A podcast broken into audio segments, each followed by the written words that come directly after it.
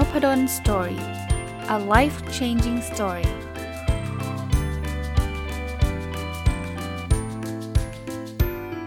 ดีครับยินดีต้อนรับเข้าสู่นพดล Story Podcast นะครับวันนี้เนี่ยจะเอาเนื้อหาอันนึงที่ผมคิดว่าน่าจะเป็นประโยชน์นะเป็นมันมาจากอย่างนี้ครับคือผมสอนวิชาหนึ่งที่ธรรมศาสตร์นะครับเป็นวิชาที่ชื่อว่า Sport Operation Management นะครับหลายคนคงทราบนะครับว่าผมเป็นอาจารย์อยู่ที่คณะพาณิชยศาสตร์และการบัญชีมหาวิทยาลัยธรรมศาสตร์แล้วก็อยู่ในสาขา Operation Management นะจริงๆสอนหลากหลายวิชานะครับแต่คนส่วนใหญ่น่าจะรู้จักผมในวิชาที่เกี่ยวข้องกับพวกการวัดผลองค์กรนะครับพวก KPI OKR Balance Scorecard อะไรอย่างนั้นมากกว่านะครับก็สอนวิชานั้นเยอะกว่าจริงๆแหละทั้งปริญญาตรีและปริญญาโทแต่ว่ามันมีวิชาเลือกวิชาหนึ่งนะครับที่ผมได้สอนนะครับก็เป็นหนึ่งในผู้สอนแล้วกันนะครับไม่ได้สอนนักวิชาคือวิชาที่ชื่อว่า Sport Operation Management นะครับก็วันก่อนนะครับได้มีโอกาสนะก็ได้ไปเชิญอดีตผู้ช่วยผู้จัดการทีมชาติไทยนะครับหลายคนถ้าเคยติดตามฟุตบอลไทยมานานพอสมควรน่าจะรู้จักชื่อนี้นะครับก็คือคุณสตีฟดาร์บี้ก็ต้องเรียกว่าต้องขอขอบคุณผ่านรายการแล้วกันนะครับผมมีศิษย์เก่าคนนึงนะครับที่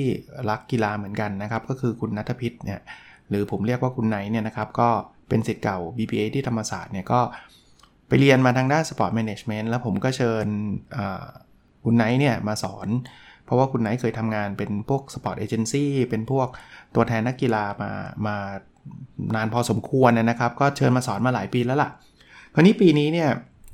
มันเป็นการสอนออนไลน์เนี่ยผมก็เลยปรึกษาคุณไนท์นะครับเล่าให้ฟังนิดนึงแล้วก่อนจะมาเข้าเรื่องตรงนี้เนี่ยว่าเอ๊ะถ้าไหนมันจะออนไลน์แล้วเนี่ยเราก็สามารถจะเชิญผู้เชี่ยวชาญเชิญใครหลายๆคนมาจากต่างประเทศได้ง่ายๆเลยนะเพราะว่าเราสอนผ่านซูมอยู่แล้วนี่นะเพียงแต่ว่าเวลาอาจจะปรับนิดนึงนะครับเพราะว่าคลาสนี้จริงๆสอนเช้าวันศุกร์แต่ว่าถ้าเป็นเช้าวันศุกร์เนี่ยผู้เชี่ยวชาญเขาอยู่อังกฤษมันอาจจะเป็น 3:00 น 2:00 นมันก็ไม่สะดวกเขาใช่ไหมแต่มันก็คงไม่ยากนักถ้าเราจะปรับมาเป็นเวลาสัก 18:00 นซึ่งก็คือประมาณเวลาสัก 11:00 นหรือเวลาเที่ยงของเขานะอันนี้ก็น่าจะสะดวกทั้ง2ฝ่ายนะครับก็เลยคุณไนท์ก็เลยติดต่อมาจริงๆมา2คนนะฮะคนหนึ่งก็คือเป็นคนที่เป็นทำหน้าที่เป็นเอเจนต์ของนักฟุตบอลนะครับก็โหได้ไอเดียเยอะมากแต่วันนี้เนี่ยอยากจะมาโฟกัสที่คุณสตีฟดาร์บี้นะครับผมเล่าแบ็กกราวด์นิดหนึ่งนะครับถ้าใครยังไม่เคยรู้จักนะครับคุณสตีฟดาร์บี้เนี่ยต้องเรียกว่าเป็นอดีตนักเตะในอังกฤษนะครับแล้วก็คล้ายๆกับอดีตนักเตะหลายๆคนนะครับก็ผันตัวมาเป็นโค้ชแต่ความเจ๋งหรือความน่าสนใจของเซสชันนี้เนี่ยคือว่าเขาเป็นโค้ชในหลากหลายประเทศมากนะครับเขาไม่ได้เป็นโค้ชในทีมในอังกฤษเท่านั้นนะครับเขามาเคยคุมทีมทั้งในเอาแค่ในเซาท์อีสต์เอเชียนะที่เล่าให้ฟังนะเช่นในสิงคโปร์นะครับในมาเลเซียในประเทศไทยเคยเป็นผู้ช่วยผู้จัดการทีมชาติไทยเลยนะครับในเวียดนามก็เคยไปนะครับเขาเคยไปคุมทีมที่อินเดียหลากหลายแห่งเลยฮะได้เชิญมาเนี่ยผมคิดว่าคือผมก็จดนะคือผมก็เข้าเรียนนะครับแล้วก็จดมาเนี่ยผมมีประเด็นหลายๆเรื่องเลยอะที่มันเป็น behind the scene นะหลายๆคนอาจจะชอบฟุตบอลเนี่ยอาจจะไม่รู้ว่าอาชีพโค้ชเนี่ยมันมีเรื่องราวอะไรต่างๆที่ต้องระมัดระวังมันมีเกร็ดเล็กเกร็ดน้อยเยอะแยะแล้วก็ประกอบกับผมก็สอบถามเพิ่มเติมด้วยในบางเรื่องนะครับผมเริ่มต้นเลยนะบทเรียนอันแรกนะครับที่ได้จากฝั่งคุณสตีฟดาร์บี้เนี่ยเขาบอกว่าเวลาเขาจะให้คำแนะนำนักฟุตบอลเนี่ยเขาจะเริ่มต้นเขาเรียกว่าแซนด์วิชเทอรี่ซึ่งอันนี้หลายคนอาจจะเคยได้ยินจริงๆเป็นวิธีการให้ฟีดแบ็กอันหนึ่งก็คือเขาจะเริ่มต้นจากการชมเชยก่อนกู๊ดเขาจะพูดถึงเรื่องของว่าเกมวันนี้เนี่ยสิ่งที่นักฟุตบอลคนนี้เนี่ยเล่นได้ดีเนี่ยคืออะไรนะครับเสร็จหัวใจที่เขาอยากจะบอกคืออันที่2คือ recommendation แต่ถ้าเกิดคุณลองจ่ายบอลมากกว่านี้มันจะเจ๋งมากเลยอารมณ์แบบนี้ recommendation แล้วก็ตบท้ายด้วย good อีกทีหนึ่งก็คือสิ่งที่มันดีๆนะครับแต่ว่าก็ชื่นชมแหละความพยายามเรียกว่าสุดยอดแล้วแหละเราพัฒนากันไปได้คือแซนด์วิชมันจะเริ่มด้วยสิ่งที่ชมเชยเขาแล้วก็สิ่งที่จะ recommend เขาคือสิ่งที่เขาจะ อยากสอนนะพูดง่ายๆนะครับแล้วก็ตบท้ายด้วยการให้กำลังใจนะครับอันนี้ก็เป็นที่วิธีที่สตีฟดาร์บี้ใช้กับนักฟุตบอลที่อยู่อันเดอร์เขานะเขาเป็นผู้จัดการทีมใช่ไหมคราวนี้เนื่องจากเขาเนี่ยเป็นคนที่ไม่ใช่ว่าเป็นโค้ชในประเทศอังกฤษเขาเป็นคนอังกฤษนะครับเขาเป็นคนลิเวอร์พูลเลยล่ะเชียร์ทีมลิเวอร์พูลเลยนะเขาออกมาเป็นโค้ชต่างชาติเยอะมากสิ่งที่เขาเตือนแล้วก็ผมว่ามันคือวันนี้เล่าให้ฟังเนี่ยอาจจะเป็นเรื่องของโค้ชนะแต่ว่าผมว่ามันแอพพลายกับการทำงานในทุกบทบาทได้เลยนะครับบทเรียนที่2เขาบอกว่าเวลาคุณไปทำงานในต่างประเทศเนี่ยนะคุณต้องระวังเรื่องภาษานะเพราะว่าเรื่องภาษาเนี่ยมันเป็นเรื่องสำคัญมากเขาบอกเขาโชคดีนะที่เขาเกิดในประเทศอังกฤษซึ่งต้องบอกว่าภาษาอังกฤษมันกลายเป็น common language หรือเป็นภาษาหลักของโลกอ่ะเพราะนั้นไปอยู่ที่ไหนเนี่ยเขาก็ยังพอสื่อสารภาษาอังกฤษได้แต่เขาบอกว่าถึงกระนั้นนะบางทีเนี่ยเขายกตัวอย่างนักเตะในประเทศไทยเนี่ยบางคนก็อาจจะฟังเขาไม่รู้เรื่องคราวนี้ถ้าคุณฟังโค้ชสอนไม่รู้เรื่องอ่ะคุณก็เล่นตามเกมที่โค้ชสั่งไม่ได้ถูกไหมโค้ชมันก็จะมีอิทธิพลน้อยเลยเขาบอกว่าที่สำคัญคือคุณช่วงแรกๆคุณอาจจะต้องหา translator นะ translator คือคนแปลภาษาเพื่อให้มั่นใจว่าเขาฟังคุณรู้เรื่องแต่ก็ต้องหาดีๆนะเขาบอกเขาเคยเจอ translator ที่แบบว่า translate ผิด translate ไม่เป็นอะไรเงี้ยก็มีนะครับแต่ไม่ว่ายังไงก็ตามเนี่ยเขาแนะนำเลยว่าเราควรจะพยายามพูดภาษาท้องถิ่นให้ได้คือเขาบอกว่าโอเคล่ะมันคงไม่ได้พูดแบบคล่องแบบแหมคนอังกฤษมาอยู่ไทยปุ๊บนึงแล้วพูดภาษาไทยเป็นชุดเงี้ยคงไม่ได้แต่เขาบอกว่าอย่างคำพื้นฐานเนี่ยแทนที่จะพูดว่าชูตเนี่ยเขาก็จะพูดว่ายิงเนี่ยคือคนไทยคุ้นเคยกว่าชูตแต่เขาบอกว่าถ้ามันเป็นคำว่าชูตคำว่าอะไรเนี่ยผมคิดว่าคนไทยทั่วๆไปก็จะแปลได้เนาะแต่เขาบอกให้ระวังเรื่อง translate นะครับเรื่องภาษาให้ดีนะเวลาเราพูดถึงเกมเนี่ยบางทีมันก็มีความซับซ้อนใช่ไหมจะปรับแผนการเล่นระหว่างพักครึ่งอย่างเงี้ยแล้วคุณแบบพูดภาษาอังกฤษเป็นชุดแล้วนักเตะฟังแล้วอ้าปากบ่อแบบเฮ้ยอะไรวะแล้วก็ไปเล่นแบบเดิมมันก็แพ้ถูกไหมเพราะฉะนั้นเนี่ยก็ในช่วงแรกๆก็ใช้ translator บทเรียนที่3อันนี้ผมว่าสำคัญพอหรือเผลอจะมากกว่าเรื่องภาษาคือเรื่อง culture ครับเขาบอกเขาไปหลากหลายประเทศเนี่ยเขาจะรู้เลยว่า culture แต่ละประเทศเนี่ยมันมีความแตกต่างกันแล้วไม่เกณฑ์เล็กเกณฑ์น้อยที่ผมคิดว่ามันน่าสนใจนะเขาบอกว่าอย่างคนไทยเนี่ยคนไทยเป็นคนที่เขาใช้คำว่าต้องรักษาหน้าคืออย่าทำให้เขารู้สึกอับอายหรือเสียหน้าจะไม่ดีเพราะฉะนั้นเนี่ยเขาบอกถ้าอังกฤษเนี่ยเวลาพักครึ่งเนี่ยคุณอยากหยิบด่านักเตะคนไหนคุณด่าได้เลยต่อหน้าเพื่อนๆด้วยก็ได้เขาไม่ออฟเฟนอ่ะไม่ออฟเฟนคือไม่ได้รู้สึกแย่มากเพราะเป็น culture ของเขาเราถึงจึงมีข่าวที่อย่างเซอร์อเล็กซ์เฟอร์กูสันเนี่ยพอพักครึ่งเนี่ยเรียกนักเตะมาด่าเนี่ยคือด่าแบบด่าในห้องแต่งตัวเลยอ่ะด่ากันแบบที่บอกว่าเป็น hair dryer อ่ะคือเครื่องเป่าผมอ่ะคือนึกภาพว่าตะโกนเสียงดังจนกระทั่งไอ้ลมปากเนี่ยมันเป่าผมแห้งนะมันก็เป็นการเปรียบเทียบที่น่าสนใจนะแต่คนอื่นก็นั่งฟังอยู่แล้วไอ้นักเตะคนนั้นก็อาจจะไม่ได้รู้สึกคือคงรู้สึกแย่แหละโดนโค้ชด่าแต่ไม่รู้สึกอายอะไรมากแต่เขาบอกถ้าทำแบบนั้นกับนักเตะไทยนี่จบเลยนะนักเตะจะเกลียดเลยนะแล้วก็จะรวมหัวกันเลยนะแบบเกลียดโค้ชคนนี้เขาบอกถ้าเป็นคนไทยเนี่ยสำหรับเขานะอันนี้มุมของเขานะคือคุณอยากจะ criticize คุณต้อง criticize 1-1เสมอคืออย่าไปทำให้คนอื่นเห็น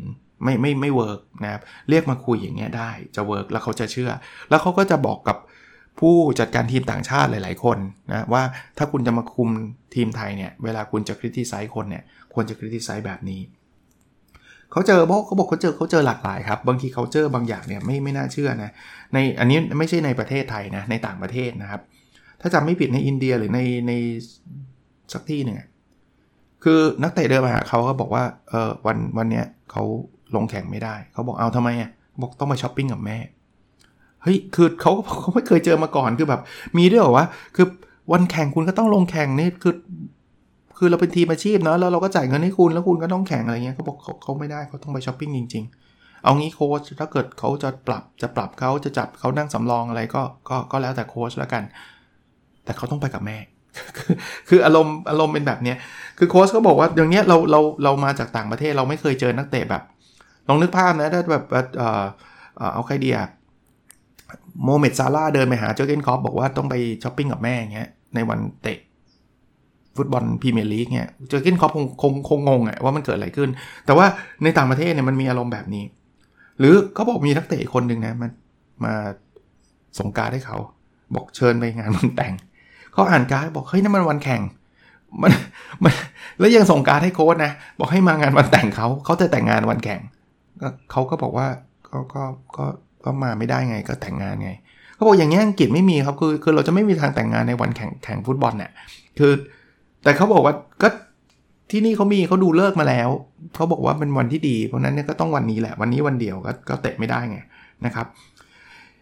หรือ culture ต่างๆอันนี้อาจจะไม่ใช่เฉพาะในประเทศไทยนะในต่างประเทศก็เป็นเขาบอกว่า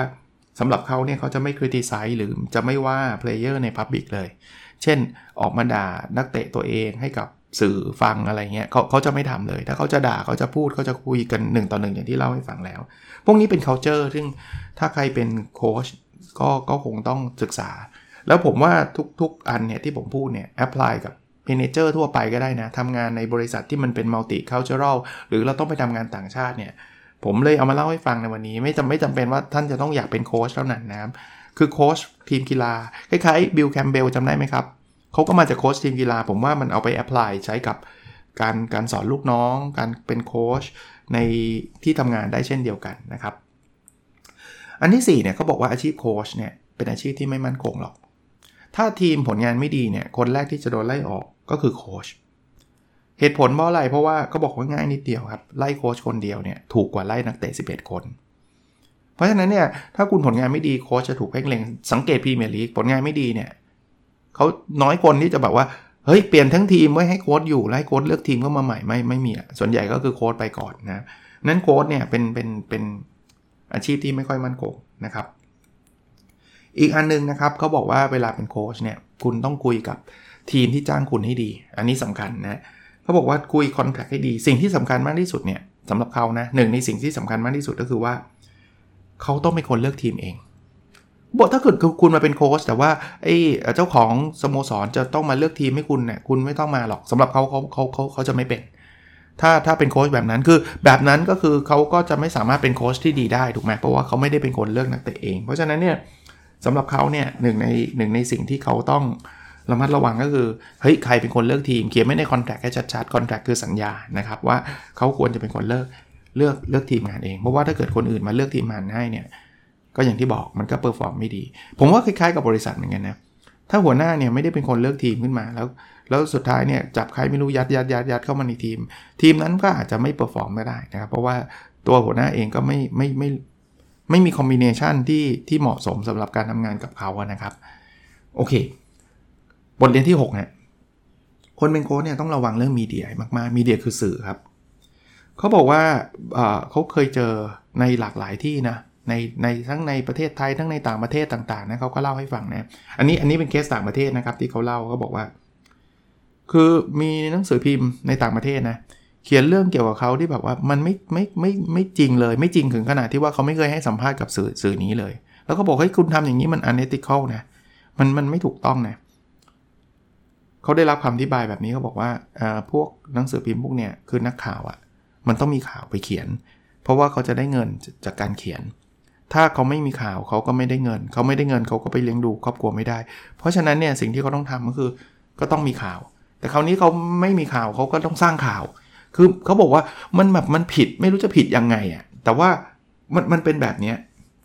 เขาบอกเรื่องนี้ต้องระวังแล้วมีเดียเนี่ยบางทีเราต้องพูดด้วยความระมัดระวังเขาบอกโค้ชที่ประสบความสำเร็จเนี่ยต้องคอนโทรลมีเดียได้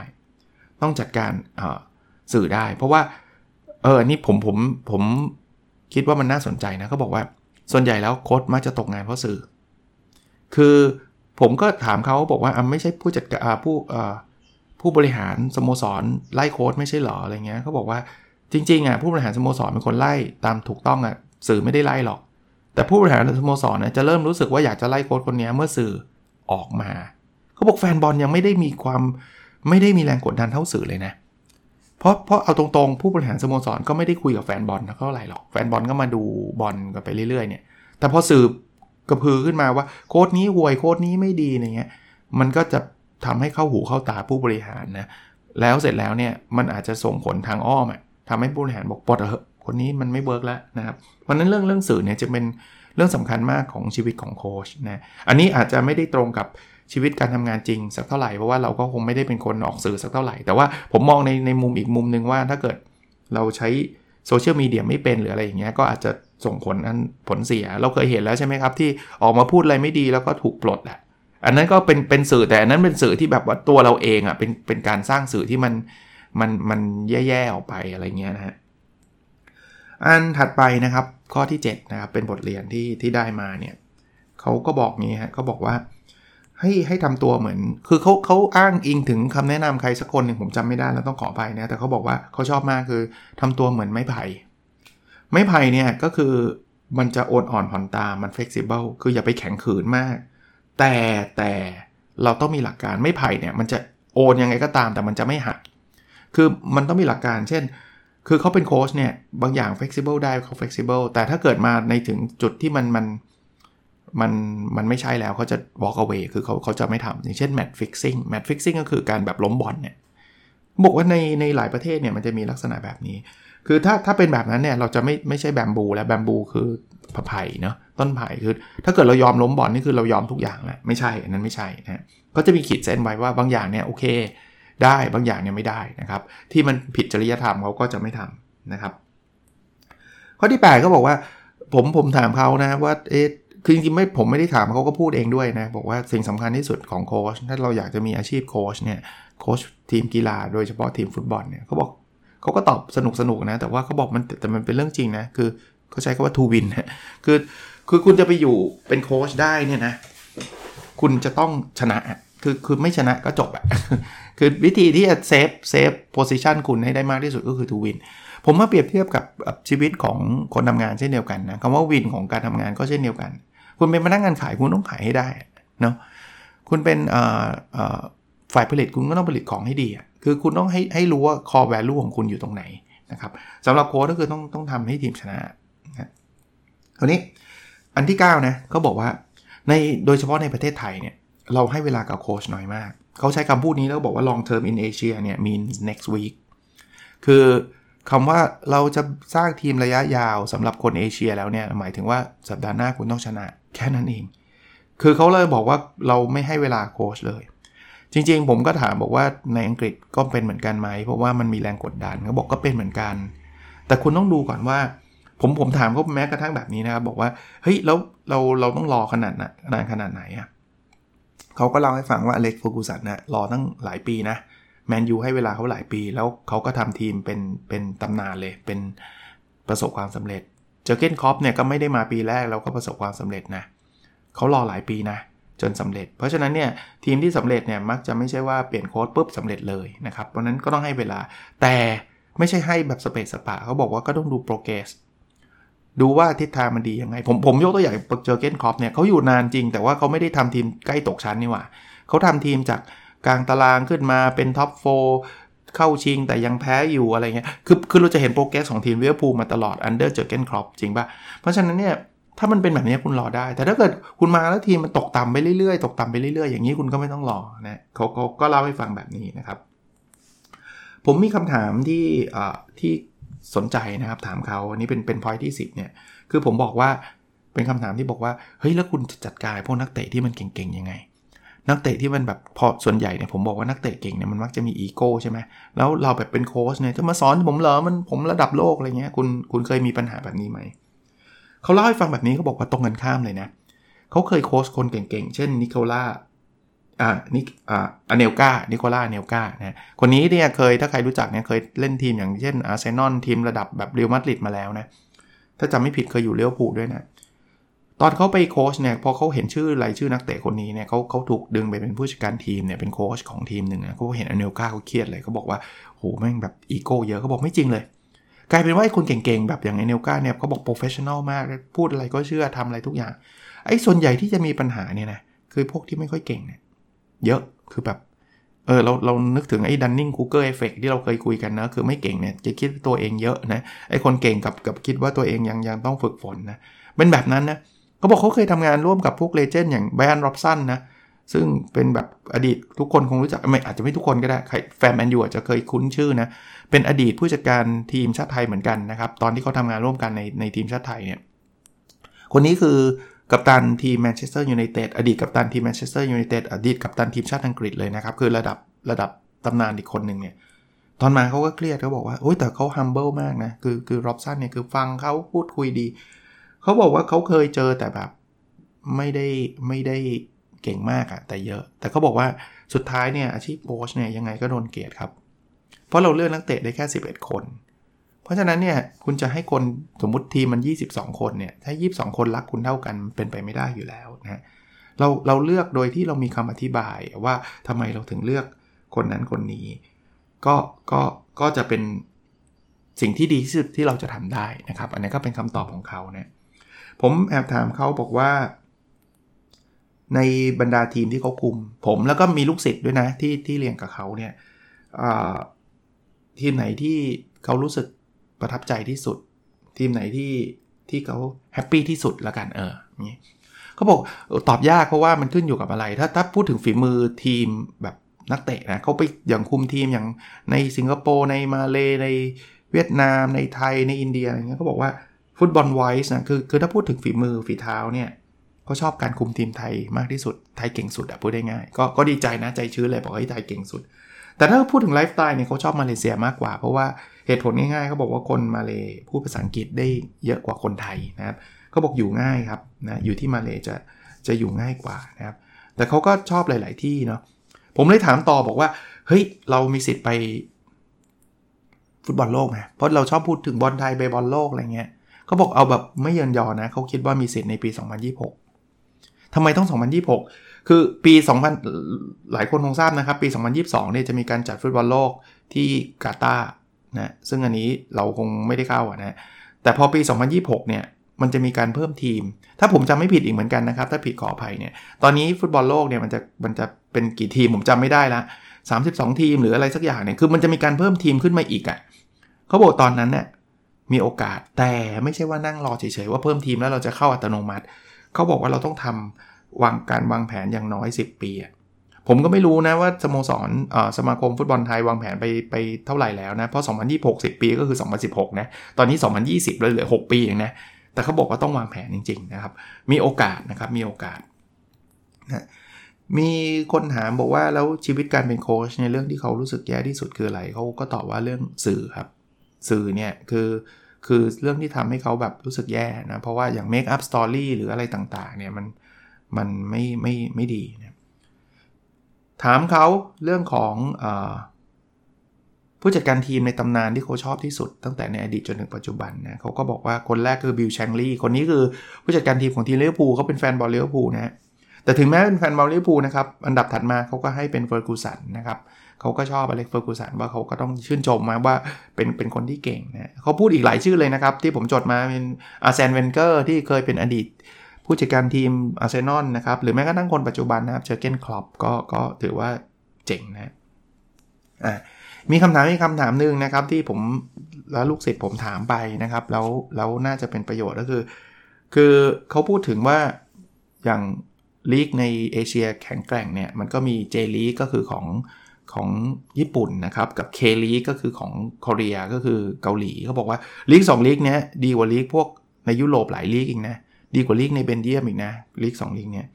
ก็มีคนถามบอกแล้วอยากทำให้ Thailand Premier League อ่ะเจ๋งแบบเท่า J League เนี่ยเราต้องทำยังไงโหเขาไล่มาเต็มไปหมดเลยนะเขาบอกว่า1สนามพื้นสนามต้องทำให้มันดีให้มันหรูเทรนนิ่งกราวก็คือสนามซ้อมต้องเจ๋งสเตเดียมจะต้องแบบใหญ่แล้วก็แบบ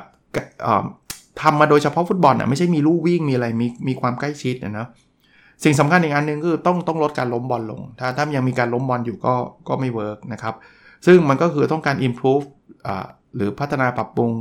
กรรมการให้เป็นมืออาชีพนะครับเรื่องของการถ่ายทอดสดอะไรเงี้ยคือพูดง่ายๆนะผมก็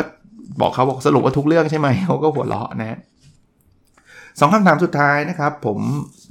ถามว่าคุณมีนักเตะในดวงใจไหมนักเตะที่คุณคิดว่าเจ๋งสุดนะครับเขาก็บอกว่าเดียโก้มาราโดน่าที่เขามีโอกาสได้เจอนะครับฟังโกบาเรซี่นะครับจากเดียโก้มาราโดน่าคงรู้จักนะเป็นตำนานของทีมชาติอาร์เจนตินานะครับฟังโกบาเรซี่เนี่ยคือคนที่เป็นกองหลังระดับโลกนะครับอยู่เอซีมิลานเป็นกองหลังชาวอิตาลีนะครับเขาก็บอกเขาเคยเจอไบอัน ร็อบสันก็เคยเจอสตีฟ นิโคลไบอัน ร็อบสันเมื่อกี้ที่เล่าให้ฟังนะครับอดีตกัปตันทีมชาติอังกฤษและทีมแมนเชสเตอร์ยูไนเต็ดสตีฟ นิโคลนี่เป็นแบ็คของทีมลิเวอร์พูลนะ รือคนที่เขาเคยโค้ชที่เก่งๆอย่างที่เมื่อกี้เล่าก็คืออเนลกานะครับ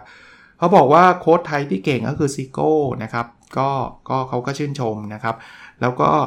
นักเตะไทยที่เขาเคยคุมแล้วเขาชอบก็คือคุณสุธีสุขสมกิจนะครับเขาก็บอกว่าเก่งนะครับคำถามสุดท้ายที่ผมและทีมแล้วนักศึกษาถามไปบอกว่าแล้วเขาได้งานยังไงเวลาเป็นโค้ชเนี่ยต้องไปสมัครงานหรือเปล่าหรือยังไงเขาบอกว่ามีอยู่2ทางคือเอเจนต์ก็คือคนตัวแทนนะครับเขาก็จะไปเหมือนกับรู้ว่าคนนั้นอยากได้โค้ชก็เสนอชื่อเขาไปอะไรเงี้ยเขาก็จะหักเปอร์เซ็นต์จากรายได้จากเงินเดือนไปนะครับแต่เขาบอกว่าส่วนใหญ่ไม่ได้ผ่านเอเจนต์อ่ะส่วนใหญ่คือผ่านคนรู้จักครับก็จะมีการแนะนำกันนู่นกันนี่ต่อไปนะก็วันนี้เปลี่ยนสไตล์มาผมเพลินไปได้ฟังเขามาบรรยายเขามาพูดคุยแล้วก็มาตอบคำถามหลายๆคำถามเนี่ยเผื่อใครชอบฟังด้านกีฬาแต่ว่าถึงแม้ว่ามันจะเป็นเรื่องกีฬาเรื่องฟุตบอลเรื่องโค้ชฟุตบอลซึ่งอาจจะหาฟังได้ยากนะว่าชีวิตโค้ชเป็นยังไงอะไรเงี้ยมันอาจจะแอพพลายกับการเป็นเมเนเจอร์กับเป็นผู้จัดการได้ด้วยนะครับก็ลองดูนะครับเผื่อจะเป็นประโยชน์ครับโอเคนะครับแล้วเราพบกันในตอนถัดไปครับสวัสดีครับ